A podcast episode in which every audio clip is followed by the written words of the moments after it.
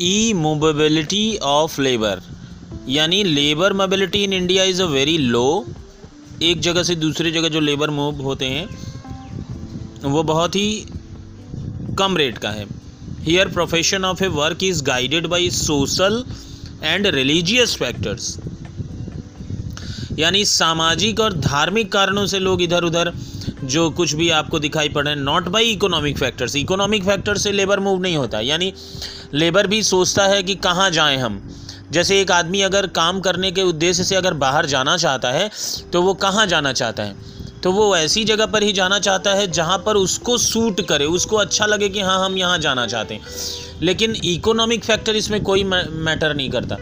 क्या मतलब है मतलब? मतलब है कि अगर हमको कहीं रहना, अगर हमको कहीं काम करने जाना है और उसमें दो ऑप्शन हैं आपके पास, कि हम बनारस जाएँगे या फिर कहीं एक और भी जगह का नाम ले लीजिए तो उसमें बनारस सबसे बेस्ट हम चॉइस करेंगे। क्यों? क्योंकि हम हिंदू हैं, वहाँ पर धार्मिक प्रदेश है और हम लोग उसी जगह पे जाना चाहते हैं। तो हम वहाँ जाके बस जाएँगे, जबकि वहाँ काम ज़्यादा हो या ना हो। तो हमारा कहने का मतलब आपसे है कि आप जो आपके देश में जो ई मोबिलिटी ऑफ़ लेबर है, ये सामाजिक और धार्मिक कारणों पर डिपेंडेंट है। जबकि इसको डिपेंडेंट होना चाहिए था इकोनॉमिकल रीजंस पे।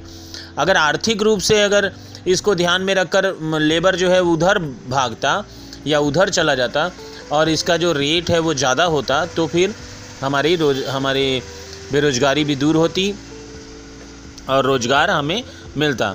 तो यहाँ पर एक पॉइंट है less the less the mobility of labour mobility और mobility higher is the rate of unemployment less the mobility higher is the rate of unemployment and vice versa और इसके अपोजिट में दूसरा रीज़न होता है। ठीक है? यानी पॉजिटिव निगेटिव दोनों अलग अलग ढंग से असर करते हैं। तो इस प्रकार आपने देखा कि बेरोजगारी के सभी कारणों को और इनको अगर आप ढंग से एक बार फिर से सुनेंगे और अपने बुक को सामने रखेंगे तो आपको पूरी तरह से ये बात समझ में आ जाएगी। चलिए मिलते हैं नेक्स्ट टॉपिक और नेक्स्ट पॉइंट पे।